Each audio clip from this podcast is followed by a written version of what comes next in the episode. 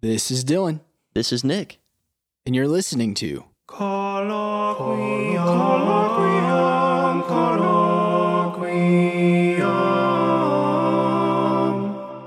Hey Nick, what you drinking? Um, I'm drinking this uh, peach sparkling water, kind of like a LaCroix. It's kind of uh, bubbly. I don't know if that's a LaCroix off brand or LaCroix is the off brand of bubbly, but I'm drinking a sparkling water. What are you drinking? That's cute, Nick. Oh, I, I guess I'm drinking the same the thing, same so I thing. can't, Or should can't clink really gla- be talking. Clink glasses but- here. No, I am. I heard this joke once that uh, from our good friend Michael Billington. Hey, Michael. What's up, Um, Mike? he was, I guess it was a meme he got, or maybe he was saying this that LaCroix sparkling water is basically just water when you're thinking about whatever flavor that LaCroix is. So, so if you got strawberry LaCroix, you're just drinking water and thinking about strawberry while you're doing it. I, th- I would just laugh. I think it, it's so true. Yeah. I think I think the other one I've heard is that like it's water and somebody dropped a skittle in it and then took it out five seconds later. That's LaCroix. I really like that one. That's hilarious. I'd say it's a man's drink, wouldn't you? I'd say so. You know, I hate to say this, but I'm about three quarters of the way through this can, and it's it's getting it's getting pretty good. I have to say. I'm not sure if there's something in this, but Yeah. I mean, I don't typically drink sparkling water, um, but I'm not ashamed to say I do. yeah, okay. I wouldn't be ashamed either. You know, Dan, our producer, posted this hilarious man. What was it? A couple days ago in the GroupMe that said something to the effect about Lacroix or sparkling water. That it's like this infinite kind of well, similar to the spiritual life, where once you start to you know drink it more often and start to just dive into the sparkling water, it just becomes more deeper and more deeper, deep and vast. Um, just like an infinite well of taste. And anyway, I thought that maybe it'd be a good segue into our, talk today. what do you think? That was in a meme? That's the deepest meme I've ever heard. Oh meme. You have to see it. I think they reference LaCroix in relationship to St. John of the Cross as well. I mean, just What is in this meme? Is this a book or a meme? what a mystical experience drinking sparkling water is, by the way. So Speaking of mystical experiences, what we want to talk to you about today is what we often refer to as the interior life, basically prayer life. But what when I say the interior life, Nick, what what comes to mind for you? How would you define that? the interior life. Um, so yeah, I think about the spiritual life, our, our life of prayer. I think about sitting inside on the couch as well. The old interior Hmm. life. I don't know. I thought that maybe might be funny, but Was that a joke? it was an attempt. I thought you're that could have been something really deep there, like the interior life, Sitting inside on the couch, and thinking about the interior life. Yeah, thinking about strawberries. exactly right. No, yeah, the, the spiritual life. When I when I think about the interior life and our, our you know, personal lives of prayer. Yeah. Do you have any thoughts? Yeah, I think the interior life, but more broadly speaking, your interior life, I would say, is your like your inner thoughts, feelings, desires, whether or not you direct those in the form of a prayer. Oh, okay. So a bad interior life could be one that is not a life of prayer, right? But you still have, I think all of us have an interior life, and it's those interior thoughts, feelings, and desires that we have. I don't know if that's a technical definition, but that's the definition I'm working with in my head, at least. Right. I think that's a good point. I hadn't thought about the, you know, quote unquote interior life as portraying those things that you hadn't directed towards a prayer as yet. So Sure. it's a good point. But how do we direct or how do we form a good interior life? Without a doubt, from a Christian perspective, would be prayer. Absolutely. Absolutely. Yeah. I think um, we can go on and on about prayer, but, you know, just uh as kind of a starter, um, just making the act of praying just at any point during your day, or, you know, I think we're maybe going to talk about setting aside a time each day to pray. Uh, so important in our relationship with the Lord, relationship with Jesus. Um, Right. Just as kind of an intro thought, maybe just for something to think about. We're trying, you know, prayer our interior life as, you know, designed towards our, you know, growing our relationship with the Lord, you know, growing in relationship with Him and getting to know Him more and to love and to serve Him. Uh, just think about someone who you want to grow in relationship with. Anyone doesn't have to be Jesus. Actually, I I encourage you to not think of Jesus in this situation. And think Wait, about someone. aren't we supposed to always think of Jesus? you just let me say my thought. Nick, you're such a get sinner. Oh, for crying out loud. Anyway, so just think about a friend that you want to grow in a relationship with. Maybe it's a significant other. Wouldn't you spend time with them? Mm-hmm. You want to spend time with them more and more often, you know, to kind of get to know them more and more. um, where eventually, you know, it ends in, you know, if it's a significant other, ends in marriage, you know, where I'm spending all the time with them, you know, ev- ev- you know, every single, you know, most every moment of my day with this this person. So anyway, just kind of think of that as maybe the spiritual life, uh, our relationship with the Lord. Yeah, and you and I, Nick, we both spent a good chunk of our life, you know, two years in focus where we prayed a holy hour every day. Um, so our our prayer life, our daily prayer life started, and this wasn't the entirety of it, but the very foundation of it was every hour or every day spending an hour in adoration, if possible, but in prayer. Right. On top of that, you have daily mass. Usually, most teams would do a daily rosary as well, and whatever other devotions you might have on top of that as a team or as an individual. And I think that's something that is not foreign to anybody in religious life because that's often the staple of their day as well. But I think it's actually foreign to a lot of Catholics. And when I think about this topic, Nick, it actually reminds me a lot of a conversation we've referenced before on this podcast, but the one in the bar where I asked the question of hmm. would you rather or what's better for your for your spiritual life to pray for 30 minutes every day or to go to the daily mass and not pray? Hmm. And I don't know if that's exactly how I phrased the question, but essentially what struck me about this, Nick, is that everybody in that group answered no, or answered that the mass, they would go to the mass. They think that would be better for their spiritual life, except for you and I. Hmm. So I want to ask you, Nick, why did you say it's more important to pray for 30 minutes every day? So first of all, that's a hard question, right? It's really hard to say no, I'm not going to go to mass as a you know Sure. Catholic Christian and say, yeah, I- I'd rather I'd rather pray instead. You know, it's that was I definitely kind of struggled with that question at first. My mind was made up pretty quickly, but I definitely struggle with it. It's not Right. something that's It's without not- struggle. It's not an easy question, Right. and there maybe isn't an objective answer, Right. but we both answered the same thing regardless. Right. So I'll let you continue. Absolutely, yeah. So I just think that period of silence, you know, being face to face with the Lord in my day, and being able to have that conversation with Him. Maybe it's just sitting with Him to read His Word, to to listen, to respond. Um, I'm, and I will bring that back to focus for a second. I am forever grateful for the habit that I formed in focus for you know praying every day and adoration for an hour and praying the rosary every day, etc. Um, it just taught me to yeah, to just make that time, set aside that time for, you know, really what I'm, I'm bringing this back to is being silent with the Lord. You know, that I, I think we need outside of Mass, you know, alone with Jesus, if you will, to kind of form that relationship. Um, I don't know. Those are kind of sporadic thoughts. Do you have any? Yeah, no, I think I think silence. What is the basis of prayer? I think being in silence with the Lord is a huge part of that. But I think that in general, generally speaking, you know that you know my answer is the same.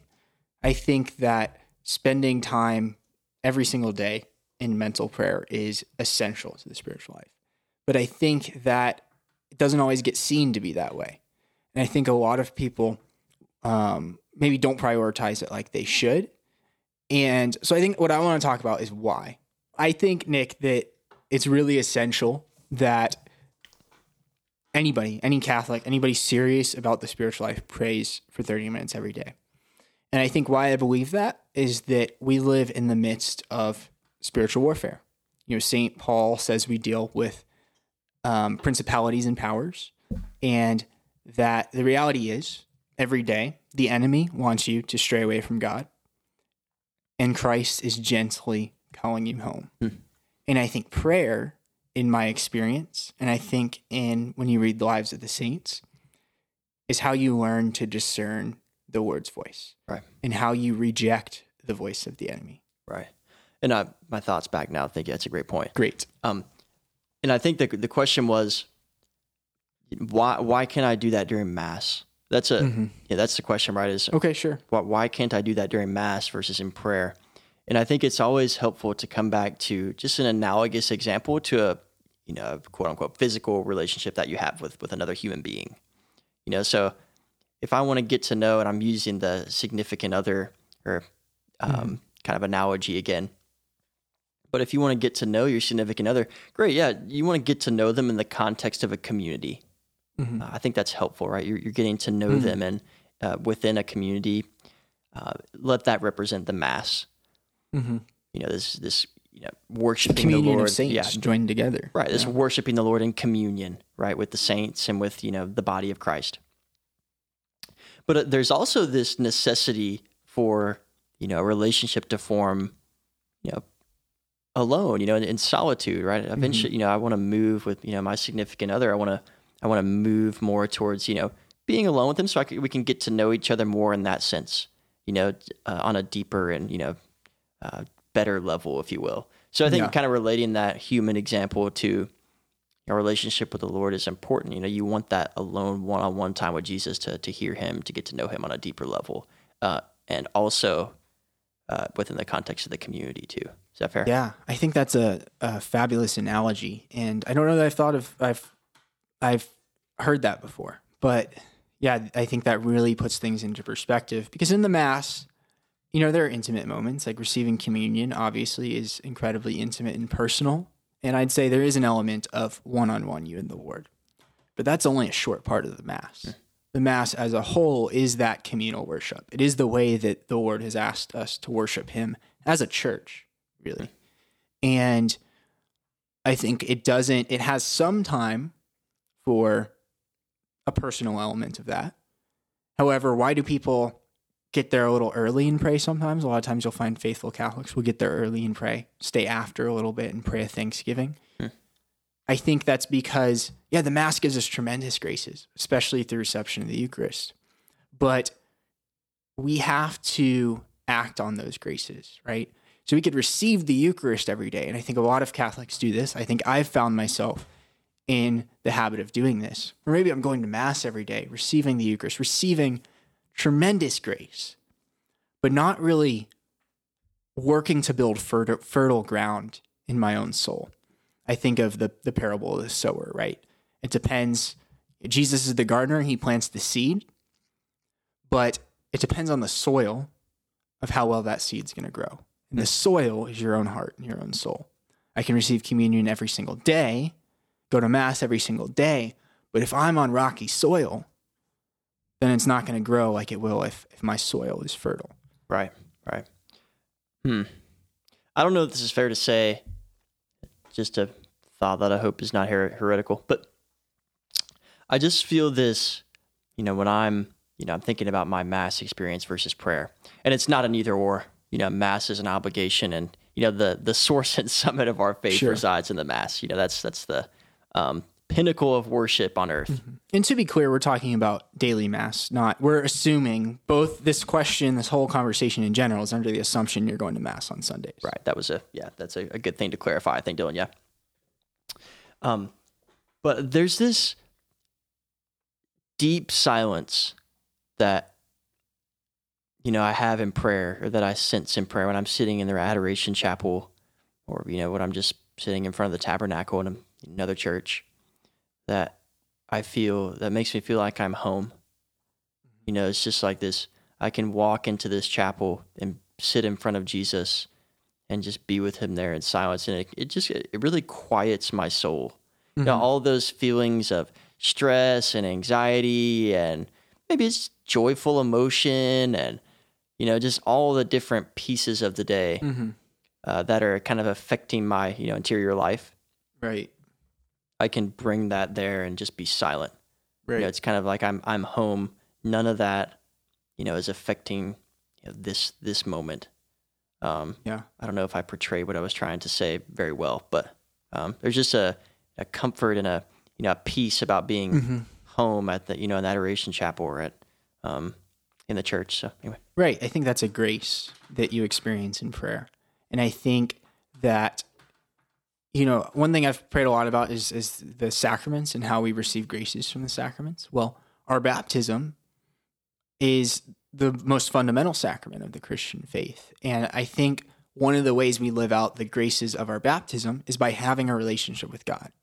And prayer is our relationship with God. Uh, you know, I've heard it said before prayer isn't where you work on your relationship with God, prayer is your relationship with God. So if you're not praying, then your relationship with God is standing on thin ice. Right.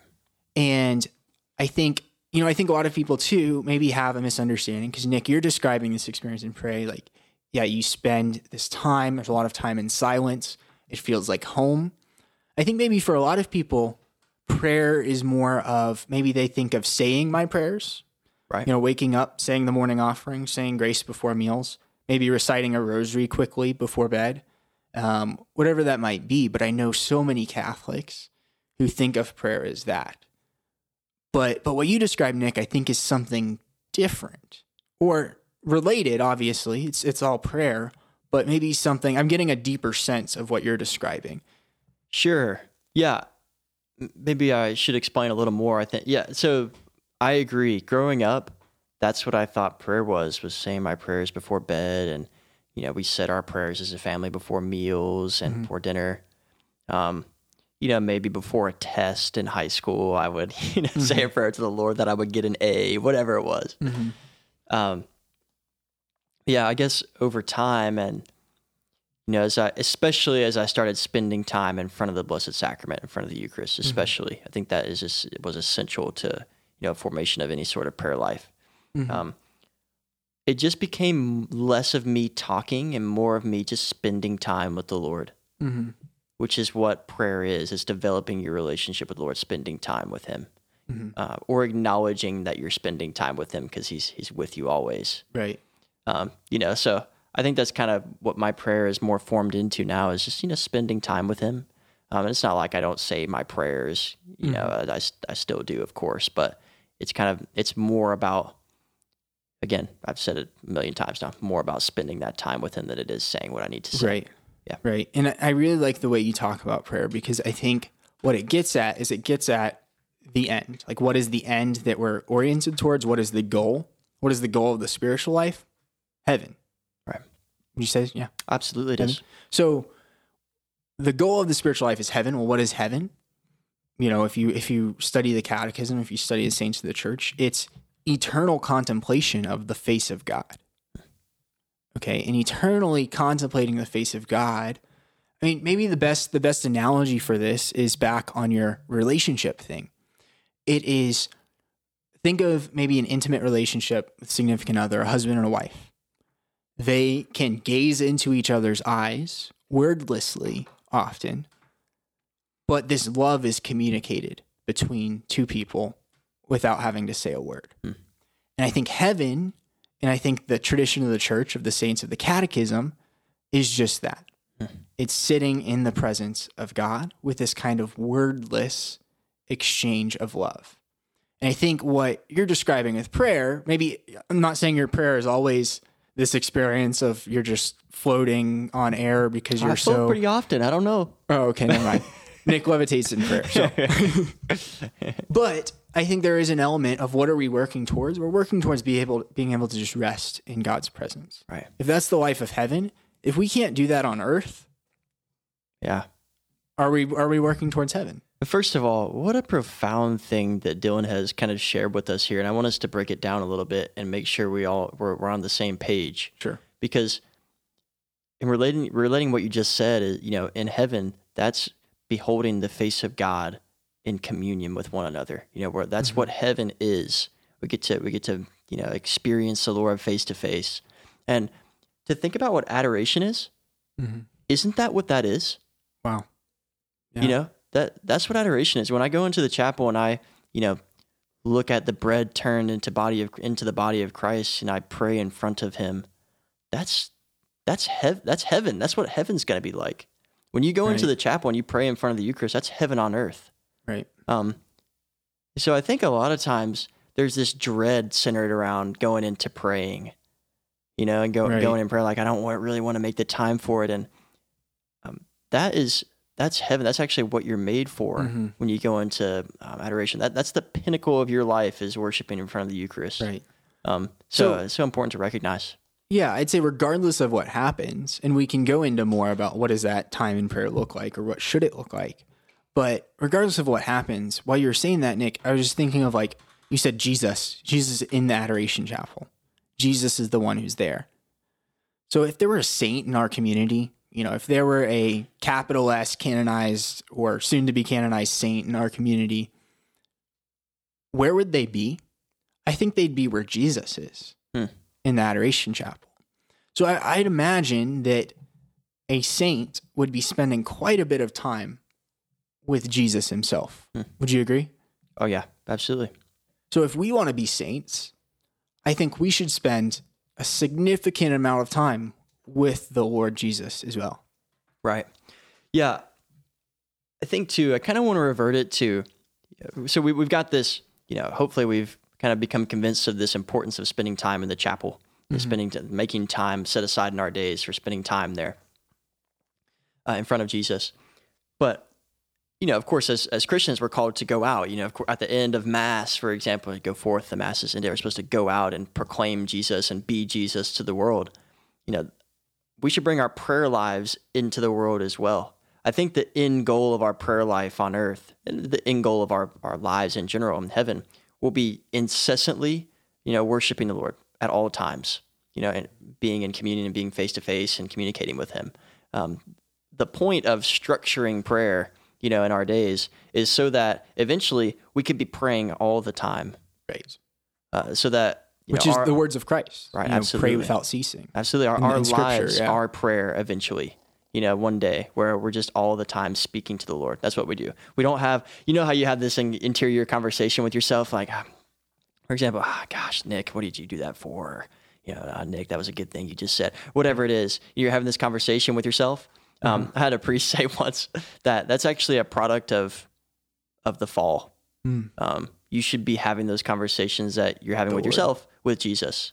Yeah. Um, so that's kind wow. of the end goal of our interior life and our spiritual right. life is to be always be in constant communication with the Lord. Yeah. Right. Um, but how do you do that? You start by praying It's sometimes intentionally, I think. And one thing too with what you were saying, Nick, that I think is really important to understand is you're talking about the end goal being this this contemplation of heaven, the end goal being our whole life looks like that. Our whole life becomes a prayer. Well, I think it's important to understand too of yeah, there's essentially two kind of lives that are related that a Christian lives. One's called the contemplative life, and one is the active life. So, all of us, according to our calling, our vocation, are called to maybe live more of a contemplative life or more of an active life. Um, so, for instance, diocesan priests and married folk, any really any non religious person in the world, lives a more active vocation. They're called to serve the Lord through the active life. Hmm. The active life, meaning the things that we do, the relationships that we build, the conversations that we have. Whereas a contemplative, their vocation is prayer. It's to fundamentally, most fundamentally, the contemplation of God and interceding on behalf of the church and on behalf of the world. Now, they also are called to share the fruits of their contemplation with others, but their primary role is simply just that contemplation. Right. Now, so we may be anywhere on the spectrum. However, I think it's important to understand, and I didn't believe this for a long time, but, and I think a lot of people don't believe this, but it's the truth. The contemplative life is more important than the active life. Absolutely. Right. I have no other thoughts. Yeah, the right. contemplative, let me just say it again. The contemplative life is more important than the active life. Right. Your relationship with God in prayer is more important than anything you do for God. Right. Um, anything you think, I think of Mother Teresa right now. Mother Teresa did a lot for God, but when her when her sisters complained that they were too busy, you know what she did? She had them do an extra holy hour. Wow. Okay, so when you we think we're too busy to pray, but the reality is our priorities are completely messed up mm. when we say that. Absolutely. And I'm guilty yeah. of this. Yeah, you're so right. I have a couple thoughts. And one one thing I've heard before is um, you know, think about prayer and what that is. Literally sitting there in a room in front of a piece of bread, if you don't believe that's Jesus. Sure. Yeah. Um, that's what you're doing. Could you think of anything more useless to do with your time hmm. if you don't believe that's Jesus? You know, I'm, I'm sitting there mm-hmm. Staring at a piece of bread and talking to it. You know, and that's, that's what I'm doing. Um, mm-hmm. But to the, the mystery of that, and that's actually the mm-hmm. best, the best use of your time you know, by far. Right. Um, yeah. That that's kind of the pull, right? That's the pull of, you know, I I think that the deep pull of, you know, I don't really want to spend time in prayer because I could be spending that time doing this or doing that or you know engaging mm-hmm. in the active life. And that's such a pull of our society, right. I think, yeah. is to be active and you know, this contemplative is, just seems useless. Right. Because you can see the fruits of the active life. When I Right. Hmm. do things, I see things happen as a response. It's the counterintuitive, it's the scandalous nature of the cross. Hmm. Through death, we resurrect. Right. Similarly, through doing nothing, so to speak, doing something seemingly unproductive, we can accomplish more. Right. Yeah. And that, isn't that profound, right? Because, you know, if I'm this quote unquote great person and I spend all of my day when I wake up to when I go to sleep serving the poor and, you know, ministering to the sick and, you know, mentoring young kids and all this, and I don't make that time for prayer, that's actually a selfish move.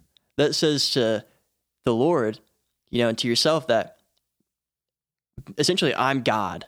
I, mm-hmm. I can I I have the influence on the people that I'm helping. I'm mm-hmm. I'm the one mm-hmm. that's saving. I'm I'm their savior.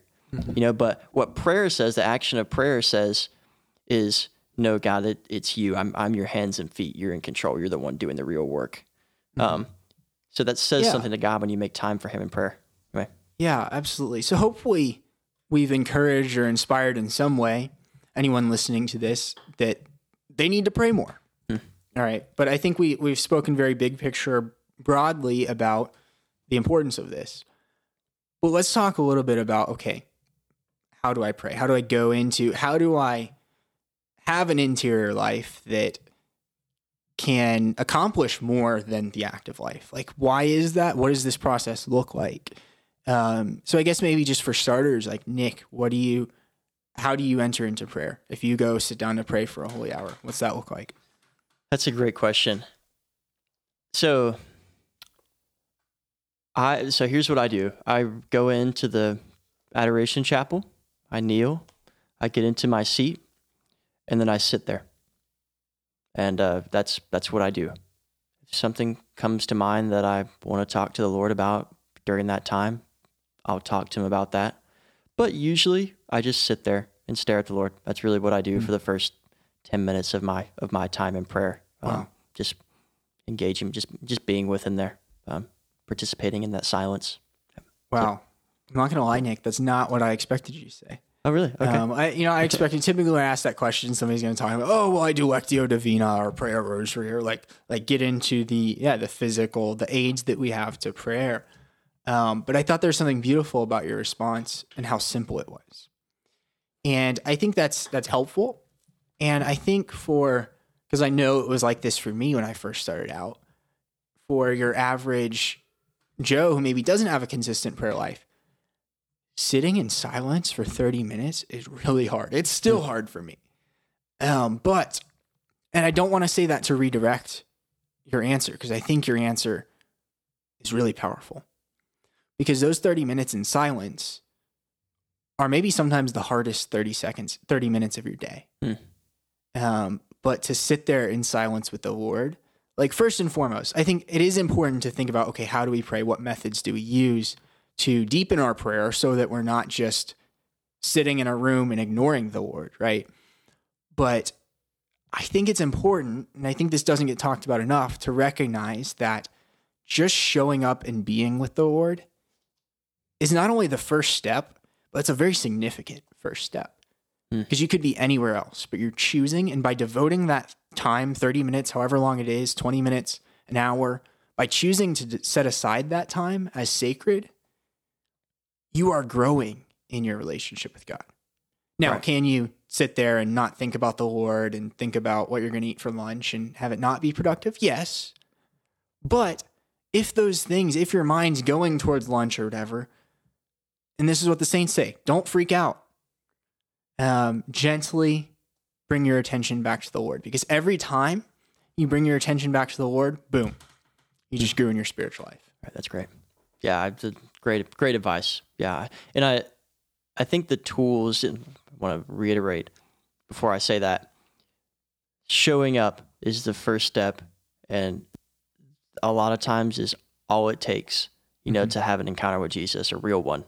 Uh, but I think the tools of prayer, you know, that we have and the different types of prayer are, you know, very helpful and part of the tradition and, and just a meaningful part of the spiritual life as well. I, you know, I think it's something that I use in addition is um, the Jesus prayer. don't know if you know the Jesus prayer. I, I use that frequently, um, not just in prayer. Actually, I don't use it very often in the chapel, but I use it outside. Um, it goes, Lord Jesus Christ, Son of the living God, have mercy on me, a sinner. Um, and that just kind of encompasses, you know, our relationship with the Lord and who He is and who we are before Him. Um, it's a very, you know, ancient prayer in the Eastern Church, especially that I think is coming into Yeah. the West a little bit. But it's just a prayer I repeat kind of over and over. Sometimes I have my rosary beads and I, you know, use those to repeat that Jesus prayer and, you know, just kind of give myself a prayerful mindset to orient myself towards Jesus. So that's something that, you know, I've heard recommended before. You, you can do in the chapel, just say that over and over. Um, uh, you know, for, you know, period of five, 10 minutes, just say it slowly and meaningfully. You don't have to get through a number of, you know, a number of times or whatever. I think that's a really great way to pray to start out. Would you say that's, that's fair? Yeah, absolutely. Um, I think there's a number, there's, I mean, endless number of tools that the church gives us. The Jesus prayer, absolutely a great one. I think especially a great one throughout the day to kind of refocus yourself on the Lord. I, I'm a big fan of Lectio Divina, um, which is reading scripture, usually Highly the recommend. Gospels. Um, and really, it's just a way of praying with scripture. So, four steps. I mean, hopefully, we can provide a resource for you in the show notes of, you know, where to learn this deeper. But just in quick summary, first, you read the passage a few times. First time, you just read for context, um, get the gist of what the passage is saying. So, read, then reflect is step two. Reflect on a word or phrase that stuck sticks out to you. And, you know, we believe that the Holy Spirit can make words or phrases stick out to us. And so you really re- reflecting on those words or phrases that stick out to you can be a way of reflecting on what the Lord, how the Lord is speaking to you in your life. Right. The so it's read, reflect, respond is the third step, which is responding in in prayer. So this is all prayer, but particularly bringing what you reflected on to the Lord, um, addressing it to Him, and then the fourth step is to rest. I, I like the four R's. So read, respond, reflect. Read, reflect, respond, and rest. So the fourth step, you rest, you listen, you allow the, yourself to receive whatever gifts the Lord is giving you through this. And just remembering through this whole process that the Lord, the Lord wrote a book for you, and it's called the Bible, and He desires to speak to you through it. So I think Lectio Divina is a great starting place for me because it allows me to reflect and pray with the things that the Lord has already said to me, especially when it feels like, you know, maybe I show up for prayer and I'm not really hearing the Lord's voice. Right. Yeah, I think just to provide a helpful experience that I think a lot of us have had that go to Sunday Mass at least. I don't know, growing up, I can remember several instances, and yeah, I still have this, I think, time to time, that when, you know, the homily comes or I'm sorry, the gospel reading comes up, you know, and I'm mm-hmm. kind of struggling with something throughout my, you know, my life at that moment, or, you know, the week has just been a rough one, or I'm thinking about something in particular. And the gospel comes up on Sunday, and the priest gets up there and he reads it. And one of the verses, or just the passage, just totally aligns with the experience I've been having. It's like a perfect answer, or, you know, yeah, just a, a perfect answer to what I've been struggling with. Um, I'm willing to bet that several of us have had that experience. Yeah, and, and that's a perfect testament. That's a real thing, a perfect testament to how you know the Lord uses His word. That's His word to speak to us. Yeah, and I um, think bouncing off that, Nick, I think that's so important that we recognize that because the Lord is giving us gifts every single day. He's giving us, He's speaking to us through the things we hear, through the things we do, through the conversations we have, and through the times we sit in silence with Him. And so I think prayer is our opportunity to respond to that and to pay attention. The examine prayer, another good one I want to throw out because this relates to where I'm going with this. So, the examine prayer is essentially looking back at your day, first with thanksgiving, acknowledging where the Lord has been present in it, thanking Him for that. Then examining, okay, what are the ways in which I've screwed up? What are the ways I want to improve tomorrow? And then you look ahead to the next day and think, okay, how can I improve upon this? Mm-hmm. So being cognizant, the examine prayer helps us to be cognizant of the ways the Lord's already working in our life. And I think when we, and I do this all the time, I find this in my spiritual reading. Sometimes I'll be reading something, maybe it's scripture, or another spiritual book. And it's like, huh, that's super cool. okay, let me see what's next. Hmm. However, that huh, that's super cool moment is usually the Holy Spirit inviting me deeper into contemplating the Lord in his goodness. Hmm. And so when I skip right past it, just like anything where the word's trying to speak to me in my day, and I say, oh, that's cool. Okay, next. That's like, I'd say it's almost like slapping the word in the face, saying, like, oh, that's great. What's next? Hmm. But the Lord's constantly inviting us deeper, deeper into contemplating the gifts that he gives us. Absolutely, yeah. I'm thinking of this uh, story that I always say the word story. This real life experience that I had um, that kind of goes along those lines with And you're going to tell in the form of a story. in the form of a story. So once upon a time. No, uh, when I was a focus missionary, I had a really cool experience that I think kind of sheds light about what you're talking about. Because I, I think what happens, at least when I get to the end of my Lectio Divina experience, where I have a you know a verse that sticks out, I feel like that's meaningful, and I'm trying to think about what the Lord is saying to me through that. And there comes a point where I'm like, all right, Lord, what are you saying to me through that verse? And I get to the end of my Lectio Divina experience, I'm trying to listen, and I'm like, I don't really know, other than other than mm-hmm. you know some a superficial you know thought sure, that I had sure. about what that means. Yeah. I can like, I don't really feel you speaking in any, any sort of supernatural way. But I remember I had that experience one time when I mm-hmm. was, you know, praying adoration. We had our adoration hour at the beginning, you know, of the day in the morning. And I got out of the chapel and there was this this thing that Jesus said in the scripture. I can't even remember what he said. There was this thing that he said in, in the passage where I just was confounded by it. I just like couldn't couldn't understand what he meant. Was Like, Lord, what on earth? Did you really say that? Why did you say that? What did you mean? And I remember I literally thought about that all day. Hmm. I was in in the morning, you know, after that adoration, I came out and I was thinking about that all day. I was asking the Lord, Lord, what did you mean? I was walking around and I was pondering it and I was thinking about I was literally praying and thinking about it all day. And I kind of came to the con- I kind of realized at the end of the day that like, oh my gosh, I've been praying about that and thinking about that Wow. all day. And I didn't Yeah. come to an answer, but I realized I just spent my entire day in prayer. Um, Yeah. just how powerful and meaningful an experience that was. It's like you don't have to have an answer from the Lord. Just ask Jesus about that. Right. Well, and and if you think of it too, like the Holy Trinity, God Himself in His inner life is a mystery, and so yeah, there are going to be times where maybe we don't, our prayer doesn't result in this clear understanding of exactly who God is, but by contemplating it, you're being drawn deeper into that mystery. I think that's what happened Absolutely. in that moment. Yeah, the act, the act of contemplation, you know, reaching toward Jesus brought me closer to Him. Even though if I didn't get the quote unquote answer that I wanted, Sure. Yeah. um, you know, that I right. my prayer was Absolutely. you know, prayer can have a successful, you know, uh, adjective attached to it. My prayer, I, I prayed that day. I succeeded in praying Mm-hmm. Right, that day in just yeah. a more profound way than ever, really. Right. Yeah. Wow. That's incredible. I think, Nick, maybe to close out this conversation, kind of like we've done before, we can do our like one, two, three, four, kind of like let's just give basic tips. We're trying to advise somebody how to maybe start a prayer life. What, what's, or go deeper in a prayer life that exists.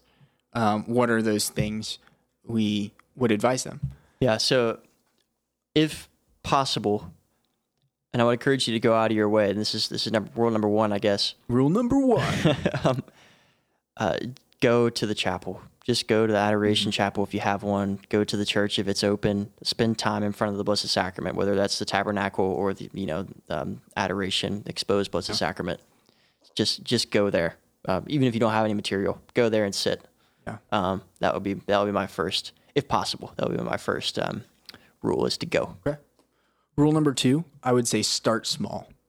Um, you know, we've thrown a lot of numbers out here. I, I would not say go start with a holy hour if you haven't been praying every day. I'd say start with maybe 10, 15 minutes. And it's I think it's better for you to start spending 15 minutes daily in prayer and get in the habit of that than to maybe try to do a holy hour and only be able to do that once a once a week or something. Because I think the act of coming to prayer is is really important. Um, and so, yeah, starting small. What's a manageable amount that you can do, even if that starts at ten minutes? Right. Awesome. Rule number three. What you got, Nick? There's just pressure as that's, that I'm It's on sensing as we get It's, it's hard, but you know and up. what? It's it's it is what it is. Right. So, um, one thing that I'm thinking, this is not a hierarchical ordering, by the way. We're just kind of throwing out rules as we go. So it might not be the, you know, number one, rule number one is the most important, but it, Right. um, take that as a grain of salt as I go into number three. Ask Jesus real questions on your heart, actual questions that are on your heart. Even if you're afraid to ask, even if you think that's probably not something I should ask Jesus, ask real questions to the Lord. Um, believe that He's real and ask those questions. Um, anyway, that's my Yeah.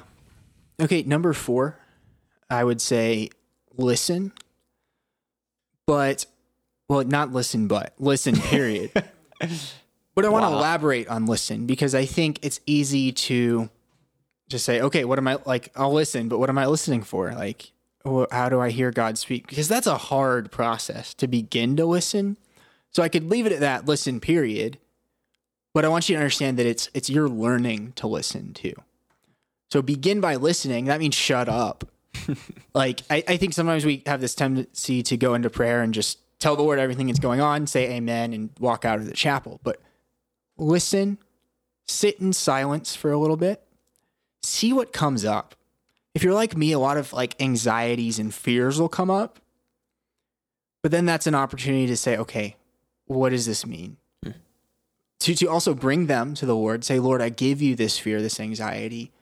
Why am I experiencing this? How can you help me to let go of this? But I think listening is beginning that process. I think scripture is a great place to start listening. Like I said, he wrote a book for you. If he's not speaking to you, read his book. You might hear some of the good things he had to say to you. Right. Absolutely. Yeah. I, uh, j- just to kind of go along with what you were saying before I j- we jumped to rule number 5 Mhm. Um, think the first, the first word in the Benedictine rule. I don't know if Dan or Dylan has ever read Yep. that. Is, Read is listen. times. Is that right? Yep. Mhm. Yeah, I think that's so powerful. It's the first thing that uh, Benedict chooses to say to his his followers in his in Right. his rule is listen. Yeah. Uh, really powerful. Yeah, meaningful word. Absolutely. Cool. Okay, so rule number five. Uh, this is some advice from Saint Jose Maria Escriva. I haven't read a ton of him, uh, but I think what he says here is is important. He says something along the lines of, I'm just paraphrasing, um, pick one or two devotions and remain faithful to them. Um, don't. I think the tendency as Catholics is to, you know, pray the Rosary and pray the Jesus Prayer and, you know, uh, pray these different uh, Do a new, novenas. new and- novena every month. Yeah. my gosh, it's overwhelming. I, I found myself, you know, just getting so overwhelmed with the different prayers I had to say before I went to bed. I mean, it's like a stress to go to bed because I had so many prayers. Right. Um, so, um, again, pick one or two devotions and remain faithful to them. Maybe it's okay. I'm gonna spend five minutes praying the Jesus prayer every day, and that's it. That's your only, you know, quote unquote devote. And what I mean by devotion is, I mean. Um, formal prayers that the church provides or that you know um, the tradition provides. Uh, a rose, the rosary is a great example. So maybe I'm going to pray the rosary every day in addition to my mental prayer, um, and that's that's the only thing I do. I'm not gonna I'm not gonna pray the rosary and then pray the Jesus prayer and then you know do this and that before I go to bed and pray this prayer at lunch. You know, just pick one or two devotions to um, be faithful to. Right. Yeah, and I think I think I wanted to build off that a little bit. Go ahead. Because yeah, as we you pick those two things, like or one thing, whatever it is, remember that it's a tool.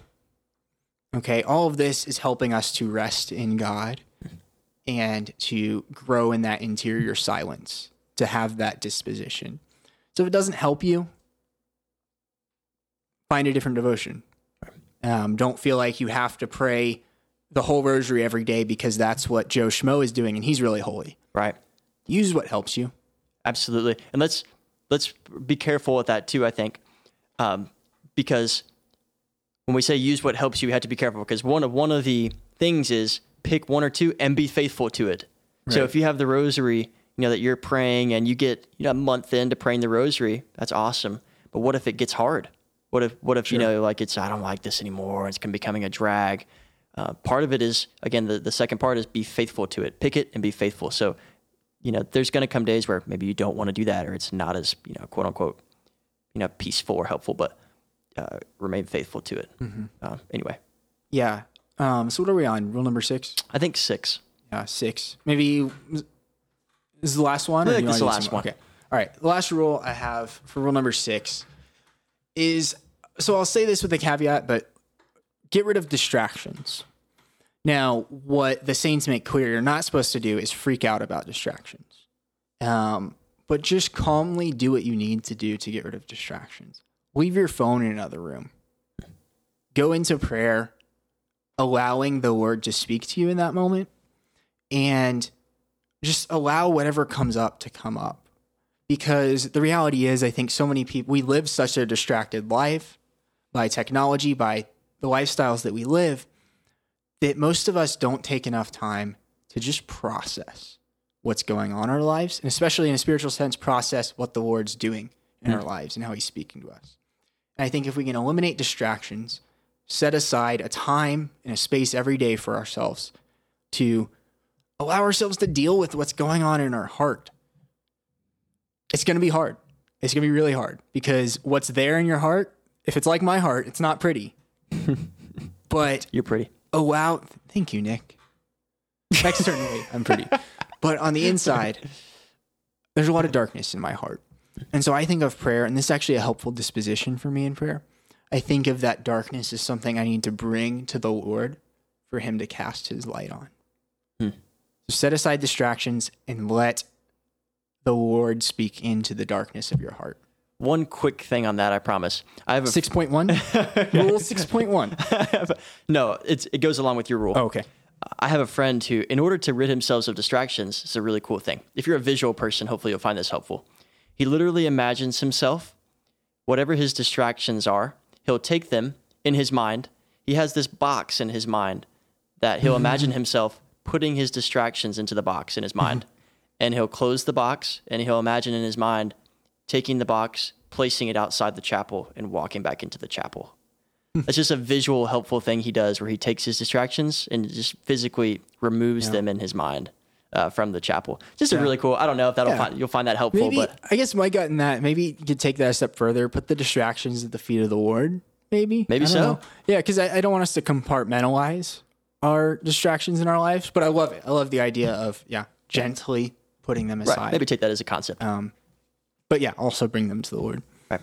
Yeah, wow, Nick, this has been an incredible conversation. Um, I think a heavenly conversation, and I like to think that the life of the saints in heaven is sitting around talking about the Lord, having holy conversations about prayer, about what's going on.